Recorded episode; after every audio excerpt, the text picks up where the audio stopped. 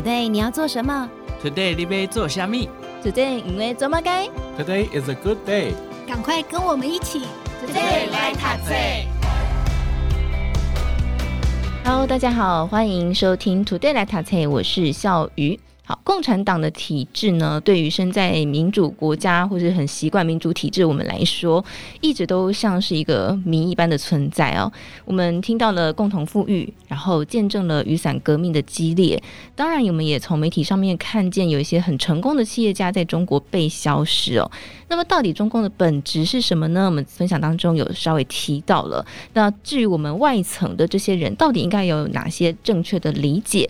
今天我们来跟大家分享红色。《赌盘》这本书籍，那么同时邀请到的就是呃这本书籍的作者沈东先生来到节目当中跟大家分享。嗨，你好，主持人好，各位听众好。好，呃，我们知道说二零零八年北京举办奥运可以说是风华正盛了。那从哪些地方让您开始对中国的观感恶化呢？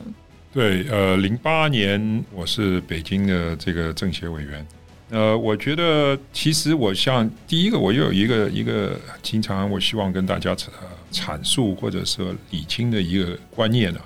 很多人认为中国的改变是真正的改变，或者说中国的真正的恶化是在习近平开始的。但我在书里边用很我自己经历的历程来跟大家展示，其实这个中国往回走，或者说共产党的这种左派的回潮。从零八年的这个金融危机以后就开始了。那么我自己切身体会的第一个点就是，金融危机以后呢，具体的来说，就我的合作伙伴就给我派党委书记了。就你彻底感觉到这个国进民退，你看这国企的呃对你的态度，和政府各个部委对你的态度已经开始在发生转变了。所以，我们这一期的《金周刊》当中，其实有看到这个范畴先生，他有提到说，您过去其实是认为中国会迈向民主化，这是过去您的这个思考或是信念吗？我觉得迈向民主化这个可能比较抽象啊。整体来说，应该在呃九十年代和两千年的上半期吧，就是胡温体制的第一届的时候呢。整体的社会是越来越开放，政治上是越来越民主，然后社会上是越来越开放，社会力量也经济上也越来越独立，是整体这个社会是在一个往上走的一个一个过程中。所以那时候你有觉得呀，这就是一条路了？是当时在大家，我觉得一个包，其实就是说现在很多老外觉得这包括特别是美国了，认为这个被中共欺骗了。其实也不完全是的。其实，在这个那个时间点，我们绝大部分的人在中国也认为中国是在往那条路上一直往上，会逐渐、逐渐的往前走的。当时，当时主要的争论点是，就以什么速度往这个方向走，然后以什么方式方法在这个路路上往前走。呃，这个是分，但是方向大家是相对是一致的。所以，从什么样的事件点让你开始觉得？某种程度上可能认清了，说其实并没有要往那样的方向前进。我觉得这个，因为我们一直在中国的这个高层的权力圈里边游走嘛，那么也一直跟这些人物在交流，特别是在北京嘛，你这个政治是所有交流的核心内容。那么确实是你看到，就是说零八金融危机以后，整体中国的权力层对未来方向。产生了一个根本性的变化，因为亚洲金融危机的时候，就是说当时有一个关键点，就是说中国这个政府的人民币会不会贬值？那么当时的国际上的担心就是中国人民币贬值，然后拉动全亚洲各个其他国家一个竞相贬值，又拉动更深化这个经济危机。那么当时共产党决定就不贬值，然后温家宝提出了个六万亿的拉动经济的一个。呃，计划那么那么稳住了亚洲的经济，然后拉动了经济的发展，然后在在全球的金融危机里面，中国应该是率先走出来的。所以那个经历呢，就是让共产党的权力层觉得，哎，其实我们的我们的呃系统不是那么坏，他们那个东西方的系统其实也不是那么好啊。然后逐渐逐渐就你就看到这个大家就。各走各路，有某种程度上来说是分道扬镳的开始吧。所以其实您自己的个人的背景也蛮特别，因为您在上海出生，可是您是在香港长大的。那当然我们知道香港之前经历了这个雨伞革命嘛。那您现在怎么样去看待香港呢？我觉得香港，就其实我们香港人呢，不是不只是我了，认为这个旧的香港，我们叫就一九年以前的香港是旧的香港，已经死去了。然后现在的是新香港，共产党重新建立的香港。您对香港有什么样情感上的变化吗？因为我出生城市是上海，然后我在香港成长，所以对这两个城市我都有深深的感情。但是我是觉得香港就已经死亡了。有，就是心里会想悼念他吗？当然想啊！所以我前两天在日本接受访问，那个那个主持人说：“哦，他说我希望有一天你可以带着。”你的儿子重新探访呃上海和香港，哎呦，我当时都泪奔了。真的？是啊，因为我从来没有这么说，也没这么这么想了。但是一想到，因为我其实我已经认了，我就这辈子可能回不去上海，也回不去香港了。嗯。然后，但是突然他又把我儿子带进来，这个题目我就哎呀，一下子。嗯，一个很真实的情感是被流露出来的。嗯。不过过去你也曾经在媒体上提到，就是说中国富豪企业家们就像是超级工薪族，为真正掌控中国的红色家族服务。嗯，您觉得看起来，当然这个局势很难翻转啊，这个既得利益者嘛。您觉得在什么样的情况下可能有机会反转？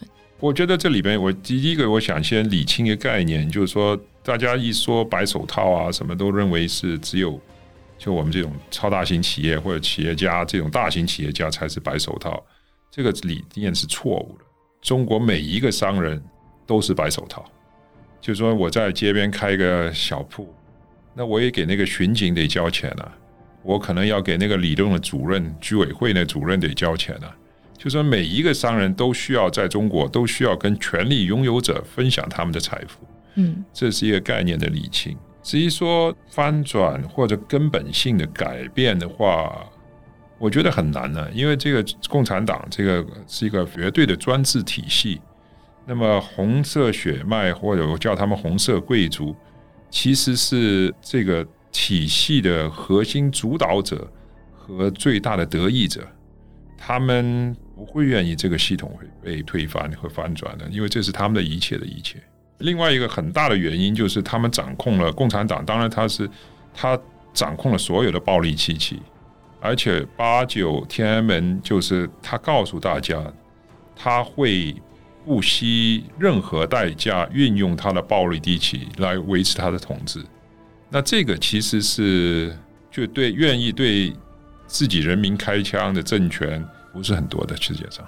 在前段时间，中国有就是掀起了白纸革命嘛，然后那时候大家觉得很讶异的是，哇，在这个抗议就是如潮水般袭来的时候，诶，改变了这个政策，开始开放了，大家对这件事有点惊讶，您自己怎么看呢？呃，我觉得有点过度演绎了吧，就是说，第一，我不认为这个白纸叫革命了，就是个白纸的白纸运动了，那么我也不肯定吧，就是说。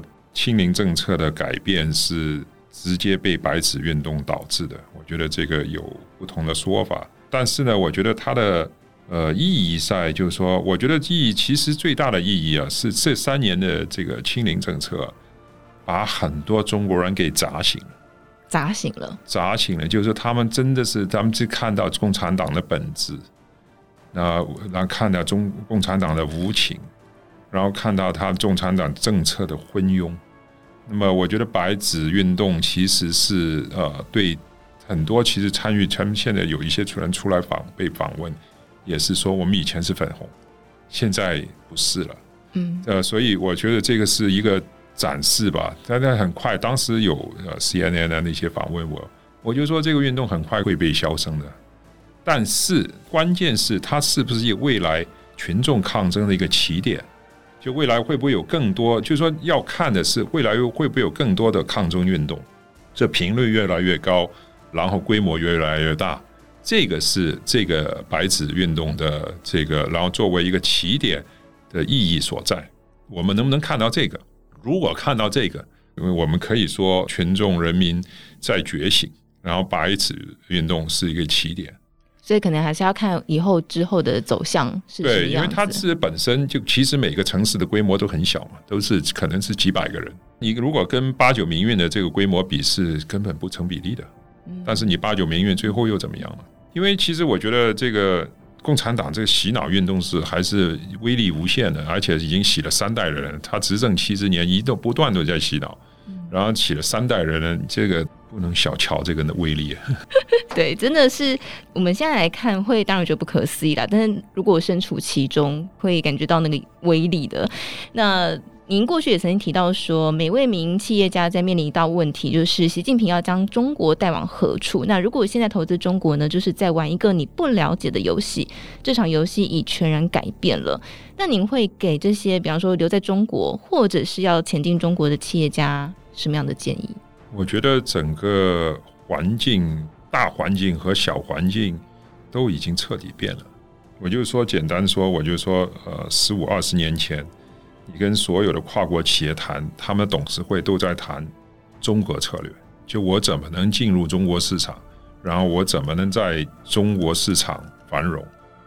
现在你跟所有的跨国企业的董事会谈，他都是谈中国 plus 一 plus 二。Plus 三，就就中国加一加二还是加三？就说我怎么样分化我的，不管是我的产能调配，还是要分散我的企业的风险，从中国撤离，加大其他市场的权重，所以整个大势已经变了。那你刚才说的小环境呢？呃，小环境就是国内的实际的运营环境，我相信对所有的民营企业都是越来越更艰难，因为整体的这块。我在中国那个年代，每年并经济增长百分之八。去年就算他统计局怎么做，也就做了个百分之三出来。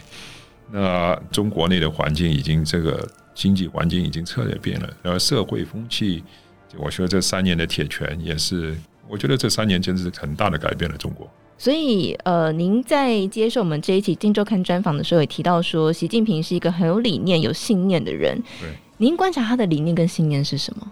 首先，我想说的就是说，一个有错误信念和错误理念而拥有权力的人是世界最大的恐怖，对吧？希特勒是很有信念的人呢，毛泽东包括，对吧？对人类社会造成最大伤害的人就是有错误信念和理念的人。我觉得习近平可能是其中一个。那么，呃，我觉得他的理念信念，第一个就是共产党要永远执政。还是他个人要永远执政？不他个人已经是告诉你们了，他的这个共产党永远执政，他也已经告诉大家了，对吧？其他的东西都是在这个共产党永远执政这个呃核心理念再再分散下去，是吧？他什么他的这个打压的民营企业啊，包括什么共同富裕啊，什么那些都是其实围绕这个展示，围绕这个、呃、舒展开来的。就是核心主干就是共产党要永远执政，其他都是散叶的部分。对对对，这个绝中中产党要永远执政是是主干，嗯，这而但是所有其他国家的第一个主干应该是人民的幸福吧？对，那我们教授这本书呢，其实也中文是第十五个语言被翻译的。那您觉得这本书出版之后，对于这个世界，或是您身边的人，或是国家，产生什么样的影响？我、哦、这个不敢说，这绝对不敢说。我们这个人微言轻，只是一家之言，绝对不敢说这个对世界产生什么影响。我觉得我能看到的影响，就是我确实听到、接触到很多核心的世界的决策的参与者都看了这本书。那有听到什么样的回馈吗？其其实他们给我的回馈都是很正面，就是达到了我想达到的目的。让他们认清本质吗？对，其实我在书里边，除了最后那个序序言之外，最后的序言之外，我这是没有加很多这种批判性的文字的。我只是在里边就阐述事实，阐述我经历了什么事情，发生了什么事情，我当时是怎么想的，然后处怎么处理的。那么，然后我是希望读者是从呃接受了这些事实以后，他们可以自己去评判。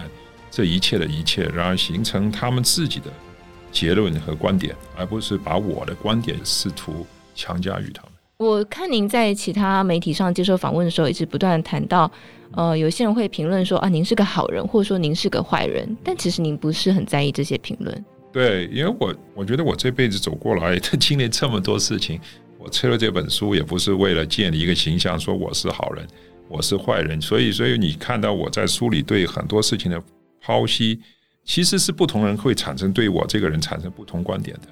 对吧？我没有，我完全没有刻意去呃企图去塑塑造一个理想的我来展现给自己，因为这不是我想写这本书的理由。而且我要写这本书，是第一个读者是我的儿子，我没有需求去说要我给他塑造一个爸爸的形象，也是什么样一个人。他天天都看着我，他知道我是怎么样的人。我我我我曾经的真实的经历就行了。我怎么会去写一本东西跟他告诉造塑造一个虚假的我来欺骗他的？嗯、好，所以我想经历了这个，我们可以说是。顶级的这个钱权游戏之后啊，您如今回头来看，您觉得那段经历带给你对人生有什么样新的诠释吗？或是对你有什么样不一样的想法？我觉得还是就走了这一段的话，我觉得对我来说是应该说是非常大的收获了。其实最大的收获不是说我曾经拥有这些，我曾经享受那些，而是说。因为其实人有特别我自己了，我有很多好奇心，我我买很多，对吧？我车我在这里边，我买法拉利，我买保时捷，我买买买什么东西，什么东西。嗯，其实呃，我买这些东西呢，每个人想法不一样，但我的想法当时是，诶，我买了是会更高兴呢。如果你看电视广告的话，真的是这样子的哦。你买了一个什么表之后，哎，我的人生就不一样了哦，美女就就对对我另眼相看哦。但是我拥有过这一切的一切了之后，哎，其实我觉得这不是这样子哎。然后现在我对这些东西也不稀罕，我因为我都拥有或者曾经拥有过。但是我觉得人生其实哪些东西，我就是更明白哪些东西对我来说是有价值的，哪些东西其实这真的是没有价值的。我觉得大家很多时候就被舆论给误导了啦，或者说给潮流给误导了。但是这个很难的，就是说，真正有智慧的人，可能就是说没有经历就能走出这一段了。很多宗教的书籍都是这样告诉你的，对吧？但是我们这种比较愚蠢的人，不就是要经历过才能走出来嘛？但是能走出来，我觉得这个是我最大的收获。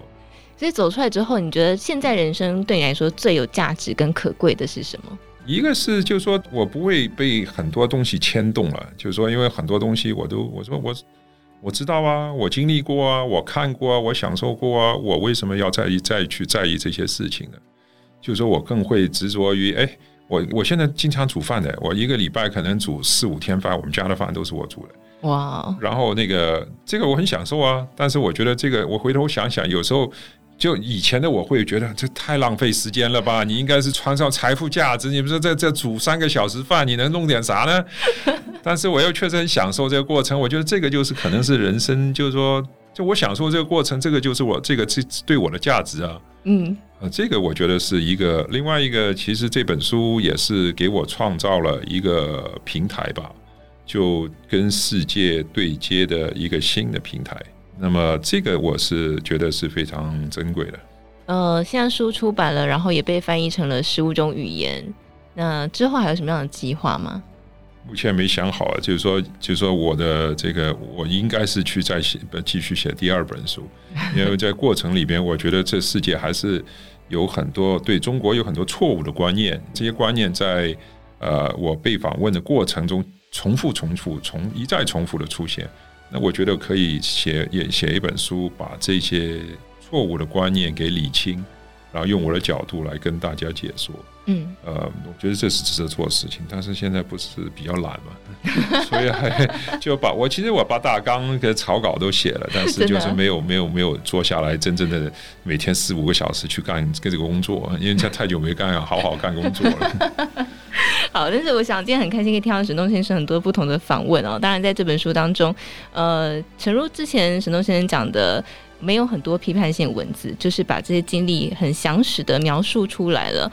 所以，到底怎么样评判或者怎么样评论，就交给各位读者去呃看完之后，你可以有一些你自己不同的观点。好，那接下来跟大家分享这本书籍叫做《红色赌盘》，也再次感谢我们这本书籍的作者沈东先生来到节目当中，谢谢，谢谢主持人。